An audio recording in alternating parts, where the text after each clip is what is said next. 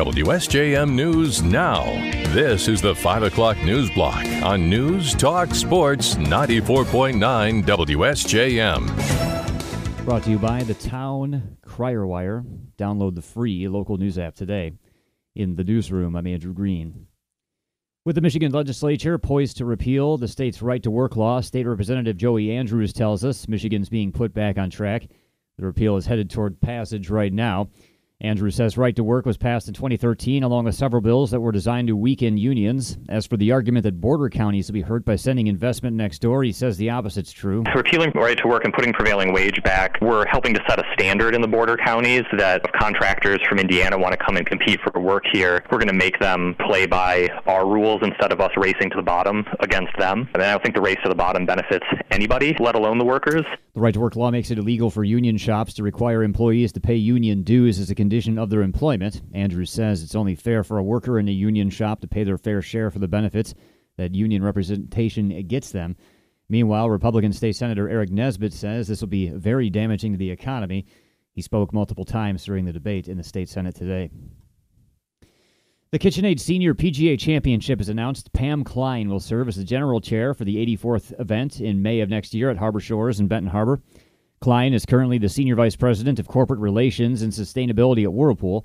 Championship Director Brandon Haney tells us as the general chair, Klein will lead the championship operating committee, which consists of a few different folks, community leaders that help lead a few different aspects and planning groups within uh, that committee. Helps us with our hospitality sales, with our community initiatives and different uh, programming and give back opportunities we have, as well as our volunteer committees. Haney says uh, Klein is a dedicated member of the community who serves as the board member of the Boys and Girls Clubs of Benton Harbor and as a trustee for the Whirlpool Foundation. She's been with Whirlpool for 30 years.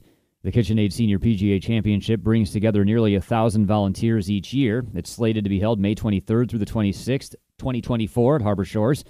As for whether the championship will be back in the area after that, Haney says, quote, those conversations are ongoing. Water and sewer customers in the city of St. Joseph will soon see their rates go up. At a Monday meeting, city commissioners approved rate hikes that'll average 8.9% for residential customers.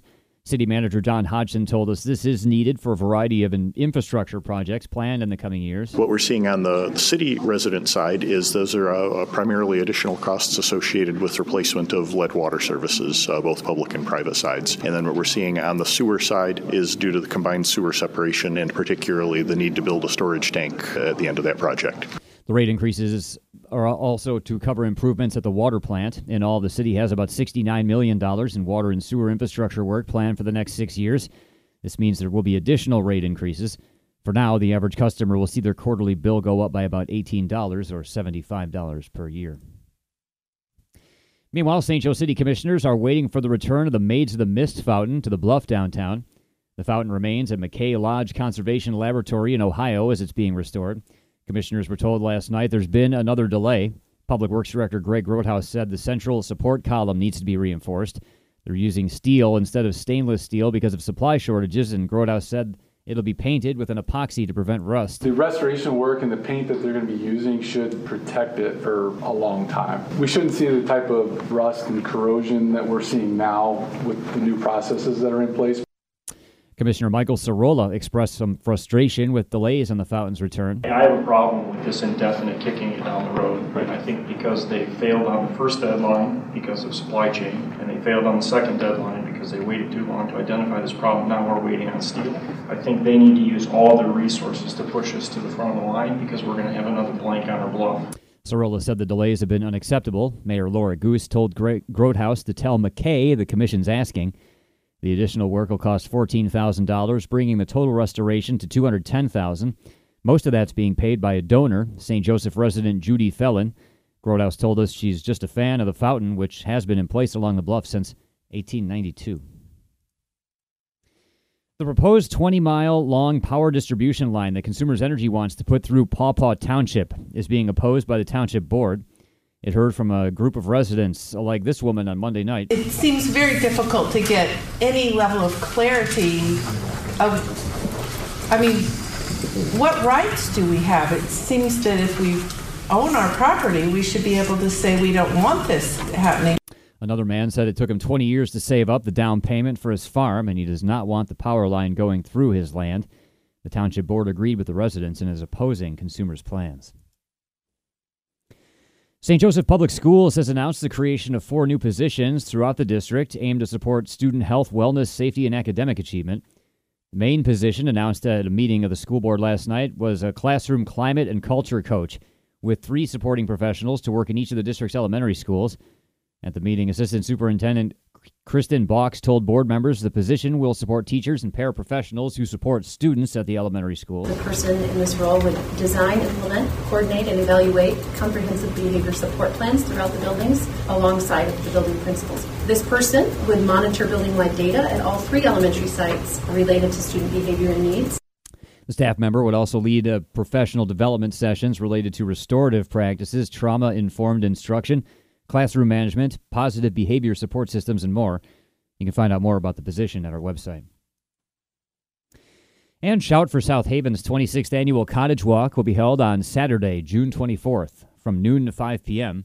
The walk attracts hundreds of people each year. Shouts Patricia Shepard tells us there will be five homes to tour. By June 24th, the gardens will all be in bloom, so it's a great opportunity for people to get ideas for outdoor spaces and gardens. And in the homes, they can certainly get decorating ideas and design ideas and architectural ideas for their own home or for their dreams. the volunteers come forward each year to have their homes be part of the tour. Shepard says it's a great opportunity to see how the other half lives or to get some decorating or gardening ideas. The event's a fundraiser for Shout for South Haven. Tickets will be $20, and you'll be able to get them at the South Haven Visitors Bureau starting June 1st or at Dyckman Park in South Haven on the day of the tour. WSJM News now continues with your Bloomberg report.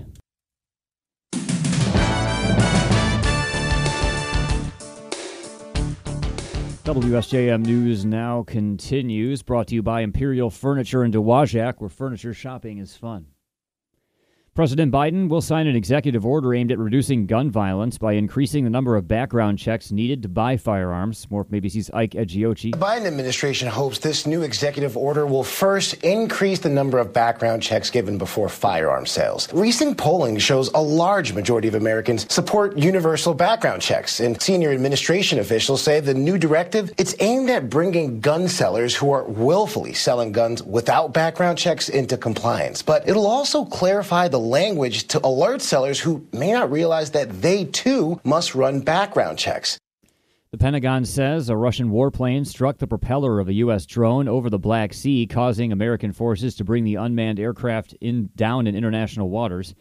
The U.S. European Command said two Russian Su 27 fighter jets conducted a, quote, unsafe and unprofessional intercept of the MQ 9 drone in international airspace over the Black Sea. The State Department called it a brazen violation of international law. Moscow said the U.S. drone maneuvered sharply and crashed into water following an encounter with Russian fighter jets scrambled to intercept it near Crimea, but it, it insisted its warplanes did not fire their weapons or hit the drone. The Environmental Protection Agency has proposed the first federal limits on what are known as forever chemicals in drinking water. More from ABC's M. Win. The EPA proposed drinking water regulations for toxic PFAS chemicals, or so called forever chemicals, a pervasive group of compounds that have affected drinking water quality across the nation. These chemicals are linked to a range of health issues, including cancer and other severe illnesses. The move would limit certain forever chemicals to the lowest level that tests can detect, though it would be costly costly. These chemicals have been used since the 1940s in products like nonstick pans and food packaging. The EPA says this move could save thousands of lives. M. Wynn, ABC News, Washington.